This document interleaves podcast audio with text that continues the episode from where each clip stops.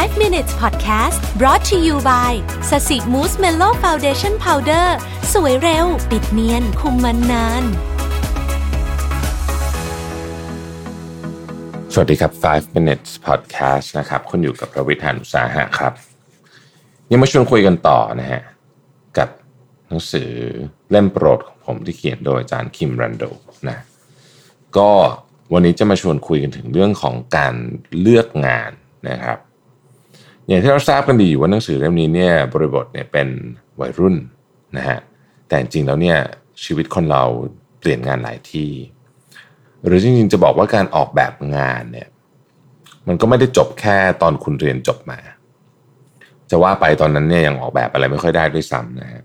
แต่ว่าในช่วงบางช่วงบางตอนของหนังสือเล่มนี้เนี่ยพูดถึงการเลือกงานนะฮะในหัวข้อ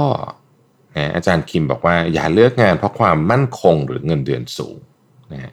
ผมจะมาค่อยๆ แงะให้ฟังว่าทำไมคำนี้ผมถึงค่อนข้างที่จะเห็นด้วยมาก ๆ เลยทีเดียว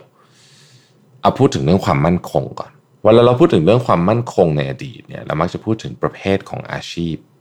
นะฮะแล้วก็บริษัทหรือองค์กรที่ทำอยู่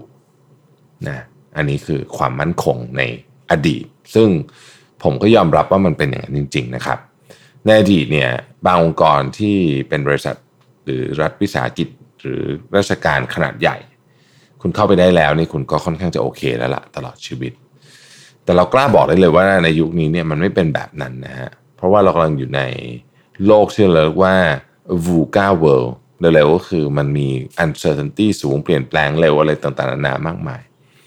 ดังนั้นเนี่ยการเตรียมตัวหรือว่าการเลือกอาชีพเนี่ยนะฮะใบปริญญาเอ่ย ชื่อของบริษัทขนาดใหญ่เอ่ยหรือว่าสาขาอาชีพที่เรียนมาเนี่ยไม่ได้การันตีอะไรได้อีกแล้วนะฮะสิ่งที่สามารถจะทำให้เรามีความมั่นคงในการทำงานได้ ซึ่งฟังดูแล้วเนี่ยจะขัดกับความรู้สึกหลายคนมาก คือความสนุกฮะถ้าคุณมีความสนุกในการทำงานนะสนุกนี่คือไม่ใช่ไม่ได้หมายถึงว่าโอ้โหเฮฮาปาร์ตี้อะไรแบบนั้นนะฮะความสนุกในที่นี้ก็คือ ตื่นมาทำงานแล้วรู้สึกว่า เออ มันเป็นวันที่ดีนะครับ หลายคนบอกว่ามันมีงานแบบนั้นด้วยเหรอ แต่ก่อนผมก็ไม่เชื่อนะฮะ จนหลังๆผมค่อยๆมาทำเนี่ย ผมเริ่มรู้ว่า งานที่สนุกบางทีไม่ใช่แค่เนื้อหางานอย่างเดียว มันคือสิ่งที่เราสามารถมอบให้กับคนอื่นในการทำงานได้ ทุกวันนี้ผมกล้าพูดเลยว่าผมทำงานสนุกกว่าสมัยก่อนเยอะ งานบางทีไม่ได้เปลี่ยนนะอะยกตัวอย่างงานที่สีจันเนี่ยก็คล้าย ๆ เดิมนี่แหละนะฮะ สิ่งที่มันทำให้สนุกขึ้น ไม่ใช่เพราะว่าเรามี Product ออกเยอะขึ้น หรือว่ามันครีเอทีฟมากขึ้น มันอะไรมากขึ้น มันขายได้เยอะขึ้น แต่สิ่งที่มันทำให้สนุกขึ้นเนี่ยมันคือผมรู้สึกว่าผมได้เข้าใจบทบาทของผมมากขึ้น ที่ยืนของผมในองค์กรมากขึ้น ผมมีหน้าที่ในการช่วยเหลือน้องๆ ช่วยเหลือทีมงาน ให้เขาทำงานได้ดี ความสนุกของเราเกิดขึ้นตอนที่งานมันไม่ติดขัด แล้วก็ชิ้นงานออกมาประสบความสำเร็จ อาจจะไม่ได้เกี่ยวอะไรกับเราเลยเพราะเราแทบจะไม่ได้ทำตัวงานจริง ๆ ด้วยซ้ำแต่ว่าสิ่งที่เราทำคือเราช่วยเบื้องหลัง ให้งานมัน smooth ได้นี่ก็เป็นความสุขชนิดหนึ่งนะครับ part อื่นเขียนหนังสือทำพอดแคสต์ทำข่าวอะไรพวกนี้เนี่ย อันนี้สนุกอยู่แล้ว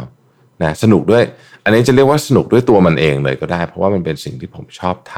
ำนะฮะเหมือนกับหลายท่านที่ชอบถ่ายภาพ ถ้าบังเอิญมันหาเงินได้ด้วย ก็ดี ถ้าหาเงินไม่ได้ท่านก็ทำอยู่ดีอะเพราะมันเป็นงานอดิเรกถูกไหมฮะก็จะเป็นลักษณะแบบนั้นนะฮะของผมเนี่ยงานเขียนงานทำพอดแคสต์งานอะไรมันเคยเป็นงานอดิเรก แต่ทุกวันนี้มันก็เป็นหนึ่งในงานหลักเหมือนกันรวมถึงโปรเจกต์ที่ผมทำใหม่ๆ หลายๆ อัน เช่น curator ที่ขายหนังสือ อันนั้นก็สนุกเพราะเป็นคนชอบหนังสือนะครับส่วน Cloud Kitchen ที่ทำอาหาร ผมเองไม่ได้เป็นคนที่ทำอาหารเก่ง แต่ผมเป็นคนชอบกิน แล้วผมก็อยากจะอยู่ในธุรกิจอาหารมาตลอด หลายคนอาจจะบอกว่า เคสของผมมันเป็นเคสที่โชคดี ซึ่งผมก็ยอมรับผมโชคดีจริงๆนะฮะคือที่ผ่านมาถึงตรงนี้ได้เนี่ยเพราะดวงเยอะมาก ดวงดีไปอาจจะเกินครึ่งอะอันนี้พูดจริงนะ คือแบบว่าคือการทำธุรกิจมันอาศัยดวงเยอะเหมือนกันนะฮะ anyway คือจริงอยู่ที่ว่าพวกงานเงินเดือนสูง หรือว่าความมั่นคงเนี่ยมันเป็นเงื่อนไขแรกๆที่ทุกคนนึกถึงนะฮะเพราะว่านี่เป็นแนวคิดเรื่องวัตถุนิยม แต่ผมอยากจะ point out ประเด็นที่อาจารย์คิมเขียนที่ผมชอบมากเลยก็คือว่า เราต้องการเงินเดือนสูงเพื่อไปจับจ่ายใช้สอย และถ้าอยากมีเวลาทำงานและพักที่แน่ชัดก็เลือกงานประจำที่มั่นคง นายกวัตถุนิยมเช่นนี้เงินเดือนสูงความมั่นคงจึงเป็นสิ่งที่สำคัญมากสำหรับชีวิตจริงครับ เราทุกคนรู้กันดีว่าค่าใช้จ่ายเป็นสิ่งสำคัญ ซึ่งปริมาณค่าใช้จ่ายเป็นสิ่งที่เชื่อมโยงกับคุณภาพชีวิต ฟังตรงนี้ดีๆนะปริมาณค่าใช้จ่ายเป็นสิ่งที่เชื่อมโยงกับคุณภาพชีวิต แต่ความจริงข้อหนึ่งที่เราหลงลืมไป นั่นคือ ปริมาณค่าใช้จ่าย ไม่ได้มีค่าเท่ากับคุณภาพชีวิต มันเชื่อมโยงกันเฉยๆแต่มันไม่ได้เท่ากับคุณภาพชีวิต นั่นหมายความว่าชีวิตของเราประกอบไปด้วยงานและเงินที่หาได้นะฮะอาชีพที่มีความสัมพันธ์กับงาน ส่วนเงินที่หาได้มีความสัมพันธ์กับค่าใช้จ่าย อาชีพสัมพันธ์กับงาน เงินสัมพันธ์กับค่าใช้จ่าย ดังนั้นเพื่อความสุขที่แท้จริง หากเราสนุกกับการจับจ่ายใช้สอยได้เพียงครึ่งเดียว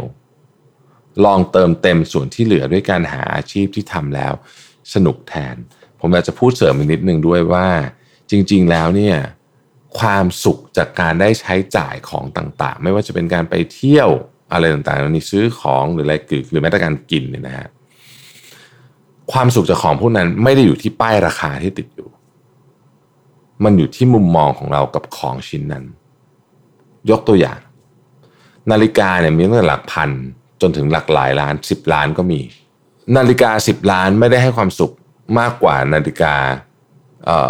หนึ่งล้านสิบเท่า และไม่ได้ให้ความสุขมากกว่านาฬิกาหนึ่งแสนหนึ่งร้อยเท่า แน่นอน อันนี้ทุกคนรู้อยู่แล้ว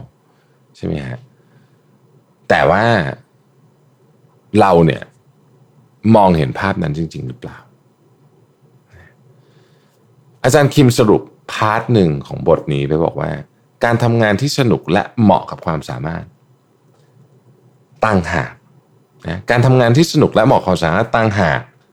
ที่เป็นหลักประกันความมั่นคงและรายได้ที่แท้จริง เพราะว่างานที่สนุกและเหมาะกับความสามารถของคุณเนี่ยคุณจะทำมันได้ดีมากๆ ตลอดนะฮะและอาชีพทุกวันนี้มันไม่ได้มีอาชีพแค่ ที่เรารู้จักกันในอดีตต่อไปแล้วนะฮะมันมีอาชีพต่างๆ นานามากมาย ที่ทำเงินได้จริง ๆ อาจจะเริ่มต้นจากงานอดิเรกก็ได้นะครับ แล้วมันเหมาะความสามารถของคุณ คุณมีความสุขนั่นแหละคือความมั่นคงใหม่ฮะหรือเราอาจจะเรียกว่าแหมไม่อยากใช้คำนี้เลย new stability ก็ได้นะ ในโลกยุคใหม่นะครับ ขอทุกท่านโชคดีนะครับ ขอบคุณที่ติดตาม 5 minutes ครับ สวัสดีครับ 5 minutes podcast presented by แป้งพับสสิมูสเมลโล